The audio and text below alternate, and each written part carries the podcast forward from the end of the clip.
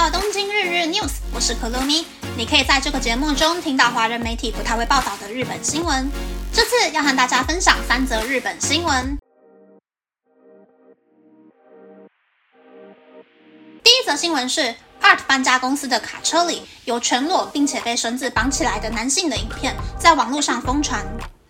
Art 搬家公司承认，这是在2019年拍摄的影片，公司也是第一次掌握了这一支影片的存在。这支影片从6月22日开始在推特上被转传。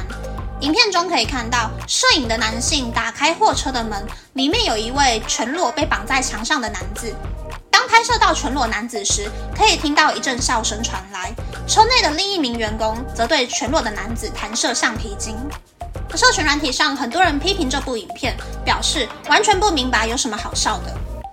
Art 搬家公司对媒体表示，影片中入境的两名男性的确是该公司的员工。全裸被绑着的男性员工最近已经离职了。Art 搬家公司也进一步进行内部调查，并慎重处理这起案件，也将全面加强员工培训，防止类似事件再次发生。第二则新闻是，日本文部科学省研拟将允许 AI 辅助教学，并禁止考试时使用 AI 的方针。日本文部科学省正在制定国中小学在教学中运用 ChatGPT 等 AI 的指导原则。草案在二十二日公开了，里面提到 AI 可以在教学中补充新的观点，例如在英文绘画中纠正学生使用正确的语法，同时也指出和成绩相关的部分不能使用 AI。同时，也提到了考虑即将到来的暑假，学生要写读书心得或是参加一些外部的比赛的时候，不可以使用 AI 完成作业或是比赛的作品。文部科学省将整理专家的意见，修改草案，并在七月暑假之前公布最终的版本。第三则新闻是：你中了几个社群软体依存症的八个指标？每个人都可能成为社群软体中发布讯息的人。比起十年前，我们与社群软体的距离变得越来越近。智慧型手机的普及，让我们能够在地铁、海外、飞机上，甚至约会的当下立即发布讯息。大家多少都有深夜在床上用手机查看社群软体的经验吧？因为随时都能使用社群软体，所以对社群软体上瘾的可能性也变得很高。例如，可以在咖啡厅看到只顾着用社群软体拍照、po 文，而不顾眼前的朋友的场景。如果因为社群软体影响睡眠，导致上班迟到、无法集中精神工作，又或是所有的休息时间都被社群软体占据了，为了在社群软体上引发关注而超乎自己的经济负担的话，就有可能是拥有社群软体上瘾症的症状。虽然不是医学上判定社群软体上瘾的正确方式，但有八个可以参考是否上瘾的指标：一、花费比预期更长的时间使用社群软体；二、不使用社群软体的时候，也会想着社群软体的事情。三、不使用社群软体时，会感到不安、沮丧、情绪低落或是烦躁。四、尝试减少使用社群软体的时间，但是失败了。五、要花费更多时间才能在社群软体上得到满足感。六、在情绪低落、焦虑或是有压力的时候，会透过社群软体来逃避或是转移自己的注意力。七。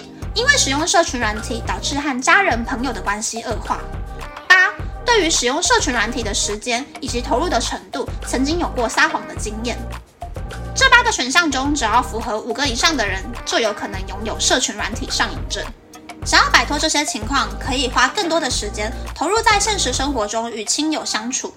虽然现实的人不会像网络的人一样立即点赞并且留言，对其他人及时做出反应。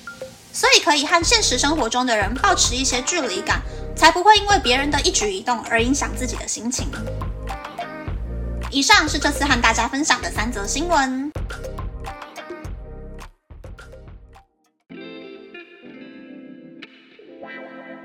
第一则新闻是 Art 搬家公司员工全裸被绑起来射橡皮筋的新闻。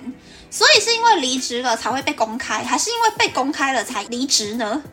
没想到日本强力禁止黑道，却进不了大龄屁孩。但这个事件貌似只停留在公司内部丑闻的阶段，没有被闹成所谓的性别犯罪级别的程度。日本整体的性别教育、平等思想还有很多需要去改善的地方呢。第二则新闻是 AI 辅助教学的新闻，我觉得还蛮不错的。AI 有很多种不同的计算方式、处理模式嘛。感觉被 AI 帮忙教出来的小朋友，逻辑跟想法会比较灵活一点，不会像传统教育教出来的那样比较死板无趣。但 AI 那些调皮会骗人的地方，或者是大数据里面掺杂的错误讯息，如果没有事先被筛选掉的话，小朋友学的东西就不一定会是正确的。所以这个事情呢，我觉得想法很丰满，但现实上面还有很多需要去努力的地方。新闻是社群软体依存症的新闻。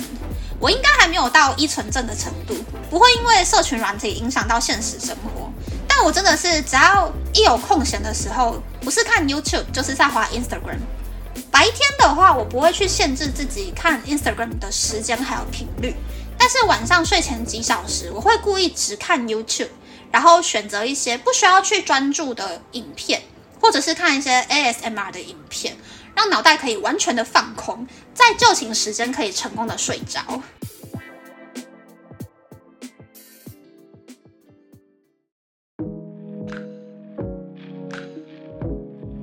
接下来想和大家分享，应该有一些人看到新闻了。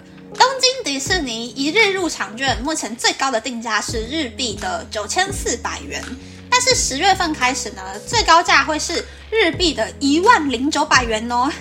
估计圣诞节和国历新年假期都会是这个价钱。大家以后来东京，如果想要去游乐园玩的话，也可以 pass 掉迪士尼，去西武游乐园、独卖乐园，又或者是新开的哈利波特影城啦。票价真的是跟迪士尼差很多。那么这次的分享就到这边，不知道大家喜不喜欢这样的节目呢？欢迎大家留言和我分享你的想法。喜欢这个节目的朋友，可以在 Apple、Spotify、Google、s o n KKBox、My Music、First Story、Mixer Box 等 Podcast 平台和 YouTube 订阅东京日日 News，或是在 s o n 小额赞助这个节目，然后追踪东京日日 News 的 Instagram 看今天的延伸内容哦。拜拜。